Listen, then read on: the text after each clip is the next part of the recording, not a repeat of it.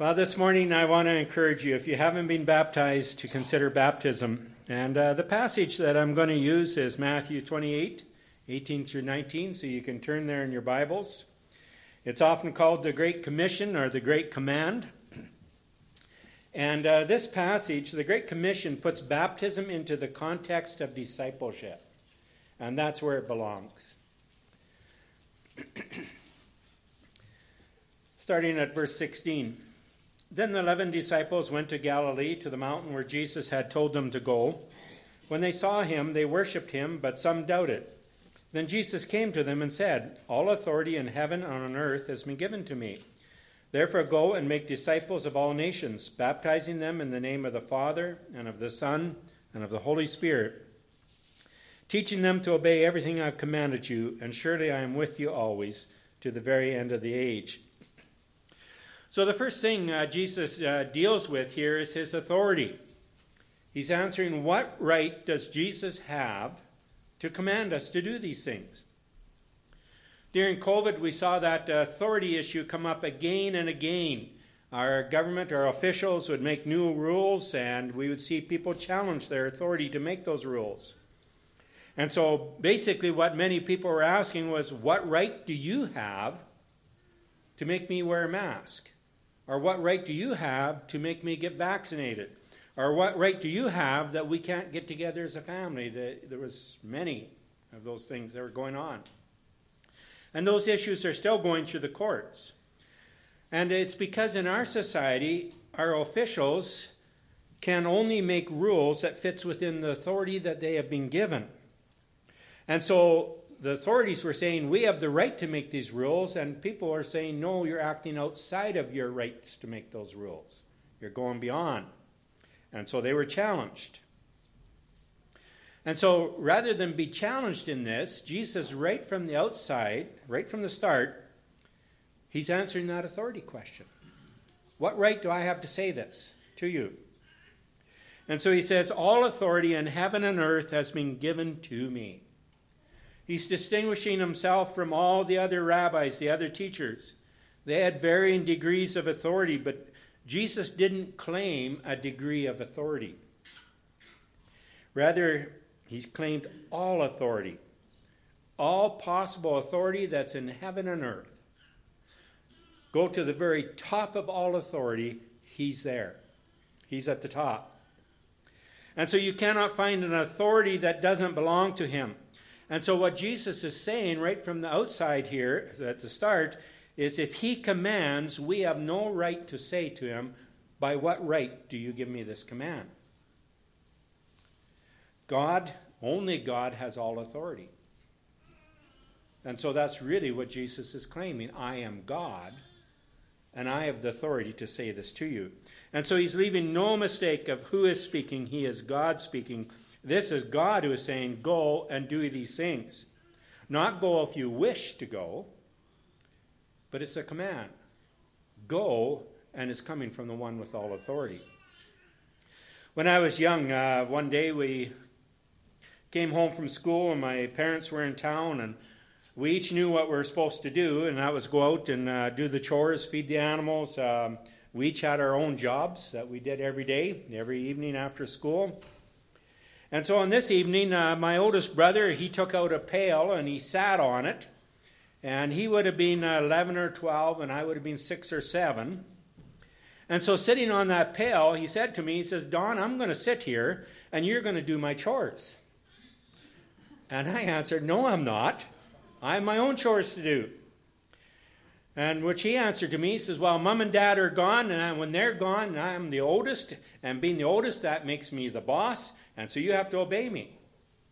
And again, I answered back to him, Well, yes, mom and dad are boss, but you're not my boss. And when they get home, if your chores aren't done, you're the one that's in trouble. And I think I followed that up with something like, Na, na, na, na, na, na. well, he got up and he did his chores. Why? Because he didn't have the authority to command me to do his chores. So I could ignore him. You know, some people approach Jesus like that. When Jesus gives a command, they treat him like an older brother who you obey or you don't obey according to your feelings at the time. They don't see him as having that all authority. And so Jesus is saying, I am God who is speaking, go and do these things. He's leaving us no doubt about having established his authority and his right to do so. So the first thing he does under that authority, he says, Go and make disciples. And notice he doesn't say, Go and get people saved, go and get people to believe. Getting saved is essential, it's vitally important. If one doesn't get saved, one lives under judgment for eternity, and one will never be his disciple if you don't get saved. But getting saved is never being God's end goal for us. Too often, what we'll do as believers is we try to get a person saved and then it's mission accomplished. And with God, that's never mission accomplished. Getting saved is simply the first step on the mission, towards the mission. It's a necessary first step towards God's end goal for us, and make disciples. Being a disciple, that's God's desire. That's His goal for us is to be a committed, devoted follower of Jesus Christ. Now, it's true, you cannot be a disciple unless you're first saved. But God never intended for people to get saved and not be a disciple.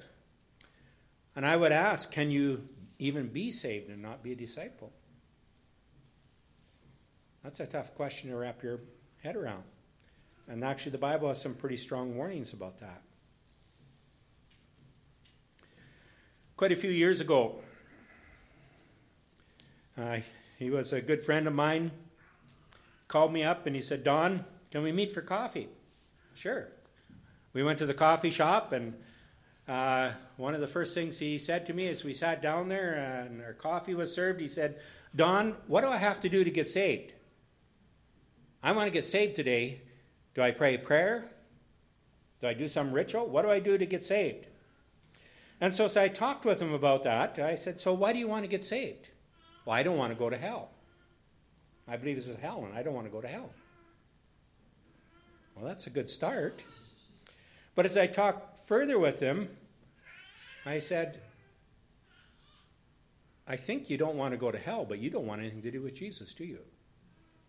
And he was honest, and he said, No, I don't want anything to do with Jesus. I said, You don't want to follow him, do you? You don't want to give your life to him. No, I don't want to give my life to him. I just don't want to go to hell. And so then I said to him, Well, then, I don't think you can get saved today. Because you want nothing to do with Jesus. He didn't want to be a disciple of Jesus. You see, in salvation, we take Jesus as Lord, we take him as God of our lives, we embark on a journey of faith called discipleship. And I believe we do a great disservice to people when we present salvation only, and that's the end goal. Now, you can be saved without understanding discipleship. Yes, you can. But it's not the end goal. So, what is a disciple? Well, in their context, they would have understood a disciple. When a rabbi asked you to be his disciple, he was asking you to, excuse me, to give control of your life over to the rabbi. He was asking you to adopt his lifestyle, his way of thinking, to adopt his beliefs, to become like the rabbi in all things. You were to become a carbon copy of the rabbi. You dressed like him, you acted like him, you thought like him. In all ways, you became like him. And you walked in obedience to him. Now, Jesus is this kind of rabbi. No, he's not asking you to dress like him. But in Romans 8:29, God says, "Those he foreknew, he also predestined to be conformed to the likeness of Jesus." What's he talking about here? The likeness of Jesus in who he is, in his character. And so God's goal for you is that you become a devoted follower of Jesus in who he is in his character, in his desires, in his will. You're an obedient disciple. So that's the first thing of the Great Commission is he says, go and make disciples. The second thing, he says, baptizing them in the name of the Father, the Son, and the Holy Spirit. Now, why is baptism so important that Jesus puts it in place here? It's because baptism is our public statement or our public commitment to enter into discipleship. It's the first step where we're declaring that Jesus is my master. He is my Lord, my God. He is my rabbi. I'm declaring that I'm now a disciple of him. And so the first step, go and make disciples, that's where I choose to become a disciple. Now I take the step of baptism, I publicly declare that I'm becoming a disciple. So often over the years, I've heard, well, I can't get baptized yet. I'm not ready. I need to get my life in order first. And usually they're thinking of some kind of sin. It might be that I've had some, well, you know, I got to quit smoking before I get baptized. Or some other drug. Or, you know, I need to quit being involved in pornography. Or I need to quit lying. Or, you know, I need to clean up my language. Uh, but usually that's what they're thinking of when they're saying, I'm not ready. They're looking at their life and they're seeing a deficiency and they say we have to get up to a certain spot. Well, that's the wrong view of baptism. What it's saying is when I'm good enough, when I'm worthy enough, I'll get baptized. Here's the answer to that you'll never be good enough. You'll never be worthy enough. Not until you die and you go to be as Jesus and you're perfected in his presence. That's not what baptism is about. Biblically, baptism came immediately upon confession of your faith. The sooner, the closer it was to confession of your faith, the better. And so when you first believe, you believed and chose to become a disciple, now you show it by going through the process of discipleship, and baptism is the first step of publicly declaring, I'm a disciple. Or I'll hear this excuse sometimes I don't need to get baptized. I can be a good Christian without being baptized. And I believe there's a disconnect in thinking in this. To be a Christian is to be a disciple of Jesus Christ. To be a disciple is to obey Jesus. To obey Jesus is to get baptized because he commanded it. And so it's not a matter I get to pick and choose which of his commands I obey. This is Jesus saying, All authority has been given to me. I am God. Now go and get baptized. He's not leaving us any options here. Now, why do people hesitate? Besides not feeling that they're good enough or ready. For some people, I believe it's because they hesitate to fully commit to Jesus. They want salvation, they might not be like my friend who at that point didn't even want Jesus. They do want Jesus, but they just don't want the complete Jesus. The one who asks for obedience in all things. They want to remain in control, or at least in some control. They're willing to give up control of many things, but don't touch these, Jesus. Now, really, what they're saying is I want what you can do for me, Jesus. I want you to save me. And I'm even willing to give up something for that. But I don't want all of you. And so it's a hesitation that's coming from our old nature. You see, our old nature doesn't want to lose control. And our old nature is very willing to give up control in some things if we can keep control in some. Things. For some people, it's pride or fear. Pride in that for some people, they just see it as very humbling. And they're very hesitant to take that step. And so they avoid it. Some people, it's, uh, it's fear. They just, they're afraid of being in front of people and taking that step. For some people, it, it's simply they're not being taught about baptism.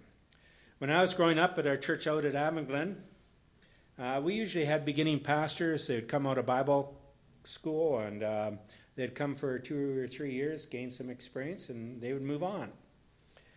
And uh, I believe what happened was baptism just got lost. And uh, so it just really wasn't taught. It wasn't that the church didn't believe in it, it just kind of got lost, it wasn't taught. And then suddenly they realized what was happening. And our pastor at the time began to teach on it. And there was quite a few of us that got baptized. I was baptized at Camp Lake, that's over towards Viking, on a Sunday afternoon when I was somewhere around 20. Why not much earlier, you might say? Well, it's just I wasn't taught. Once I realized that Jesus was asking me to do this, I then did it. Now, maybe you have a different reason. And you say, well, mine is legitimate, it's a valid reason. And all I'll say to that is the question is if you haven't been baptized, what does Jesus think about that reason? The one who commanded you to be baptized. Or do you see Jesus like that elder brother sitting on the pail giving you an order, and it seems to you like it's optional whether you're going to obey or not?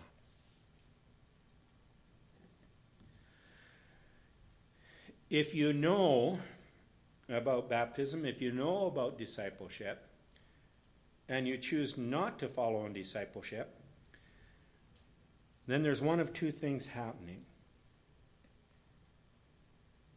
It's possible that the person is not born again.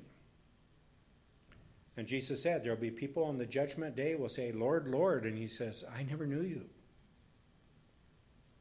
And they'll say, Well, I did all these things and I was so faithful in all these things. But then it says, But you never obeyed me. And so it's possible that a person thinks they're born again, but they're not. And so that's why they're not choosing to be baptized. You know, walking in obedience. The other possibility is that they're born again, but they're walking in disobedience, either through ignorance, as I was until 20, or through deliberate action, or deliberately disobeying. Now, it doesn't matter which situation you're in, it requires a decision. The question is Am I going to continue to reject Jesus, or am I going to believe in him and make him my Lord and step out in discipleship?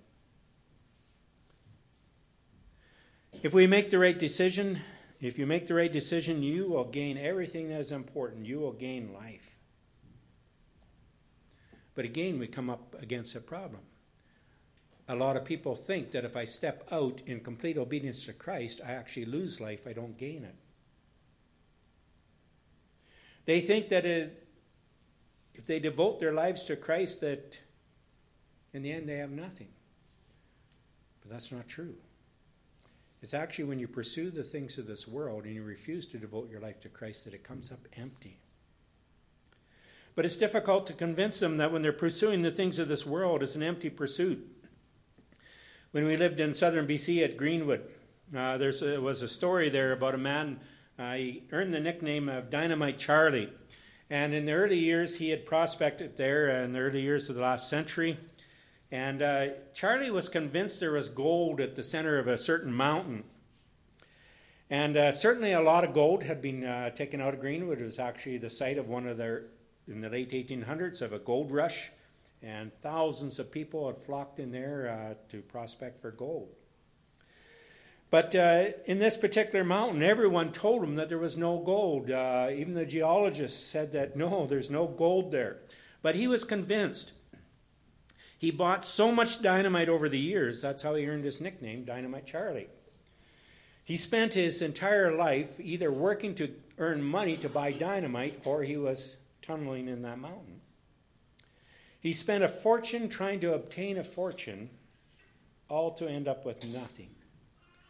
Always searching for satisfaction, never succeeding. But he couldn't be convinced otherwise. And that's why some people hesitate to sell out to Christ because they're convinced in their mind they're going to find satisfaction in the things of this world. And they believe that they're going to lose that satisfaction of life if they commit to Christ. But the opposite is true. I want to say to you today, I just encourage you to give up your other pursuits, take baptism, and pursue discipleship. If you haven't committed to be a disciple of Jesus, it's not too late. There's an old saying that the best time to plant a tree was 10 years ago. The second best time is today. Esther and I, as we years, we were setting up a new acreage, and uh, so we left the farm about 40 years ago, and we're just saying, you know, we wished we had planted trees there 40 years ago. We would have a beautiful yard, beautiful windbreak. Yes, that would have been better. But this past summer, we planted the trees. You know, we can always wish back and wish we had done it. But if you haven't taken baptism, today is the best day to commit to doing so. Jesus goes on to his third statement in this command teaching them to obey everything. Baptism is simply the first step in learning to obey Jesus. The disciple learns to obey everything that Jesus taught, he doesn't get to pick or choose. Now, as I've gone through these three things, you've uh, noticed that there's a, perhaps you've noticed there's a progression here. Really, all three things are saying the same thing. There's just a progression. Number one, we start with what we are called to discipleship. Number two, we make a public commitment to discipleship through baptism. Number three, we follow through in the process by now learning to obey. And that's a lifelong process. And so the three are really a triplet. They're really speaking to the same thing, yet showing a progression. Called to discipleship, you're committed to discipleship, and now you're going to go on and practice discipleship. Jesus is not looking just for saved people. Jesus is not looking for religious people. He's looking for fully committed disciples. Now, Jesus doesn't just leave us here with a command, He leaves us with an assurance. He says, Surely I'm with you always to the very end of the age. And so He's saying, if you will today enter into this process of de- being a disciple, I have a promise for you. I will be with you right through to the end. I'll never leave you. You'll never find me absent. I'll be with you right through to the end. You know, as you look and you read the story of Jesus in the Bible, there's a consistency. When he would meet people, he had a command for them. And this command was very simple Come, follow me.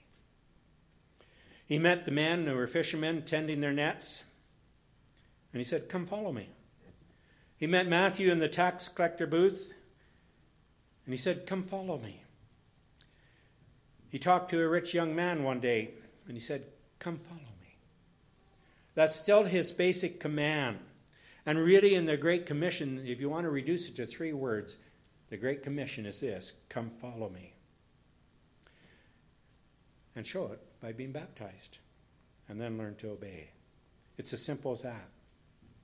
So I want to ask you are you a disciple or are you simply saved? Are you committed or are you simply confessing? Are you practicing or are you simply professing?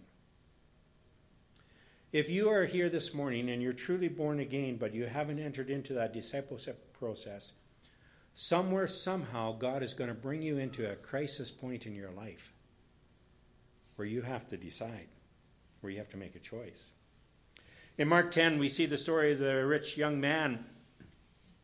He comes to Jesus and uh, falls on his knees before Jesus and his question is Good teacher, what do I have to do to inherit, inherit eternal life? And Jesus gives an interesting answer to him. He says, Well, you want to inherit eternal life? Go to the law, follow all the law. And the guy is able to say, Well, since I was a young man, I've kept those things. But he knew he still didn't have eternal life.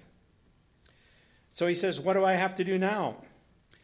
And Jesus gives him an interesting answer. He says, Sell everything you have, give it all away, and come follow me. And you'll have eternal life. Now, Jesus is not telling him that by selling everything that he's going to gain eternal life. You can go sell everything you have today, it won't give you eternal life.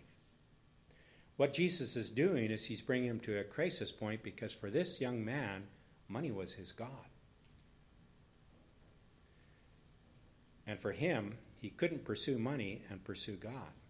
And so Jesus was simply bringing him to a crisis point. Come follow me. And it says that this the young man's face fell. He went away sad because he had great wealth. You see, there was one thing that he lacked in his life. He was trying so hard. But the thing that he lacked was being totally sold out to Jesus in discipleship. And that's what Jesus was calling him to. So Jesus was not against the young man's wealth. He was simply bringing him to a crisis point. Are you willing to be a disciple at any cost? Your crisis point will be different. But somewhere, all of us need that crisis point where our old nature is challenged and we choose discipleship. The 12 disciples, many of them had to leave their businesses. Rich young man, he said, sell it all. The woman caught in adultery, he said, go and sin no more. But I pray that if you are not a fully committed disciple this morning, that God would bring you to a crisis point. Somehow, that's the best thing that could happen to you. Don't get stuck at just believing, at just being saved. So many do that. Don't get stuck pursuing things that won't last. The rich man got stuck on his wealth. Today, if you haven't been baptized, this in itself is a crisis point for you. It's a crisis of choice. Because Jesus is still saying, Come follow me, be my disciple, get baptized, and spend your rest of your life pursuing that. And so this morning, I, get, I want to just leave you with that invitation. If you haven't been baptized and you would like to be baptized, come talk to me the next week or two, and we'll make sure that happens. Let's pray. Lord Jesus, we come and we acknowledge you as Lord and God, the one with all authority. Uh, these can sound like hard words, but you have the authority to ask them, to say them. But you've also clearly told us that if we're willing to lay down our life and follow you, we find life. But if we're not willing to lay down our life and follow you, we lose life. And I just pray that in each of us, some here might be needing to make that initial decision of following, being a disciple, getting baptized. Others have already made that decision, they're already baptized, but now they're going through life, and we all struggle with following through on that. And I just pray that you would help us to be faithful in our following of, of you, of being a disciple, of learning to obey all that you've commanded. I pray this in Jesus' name.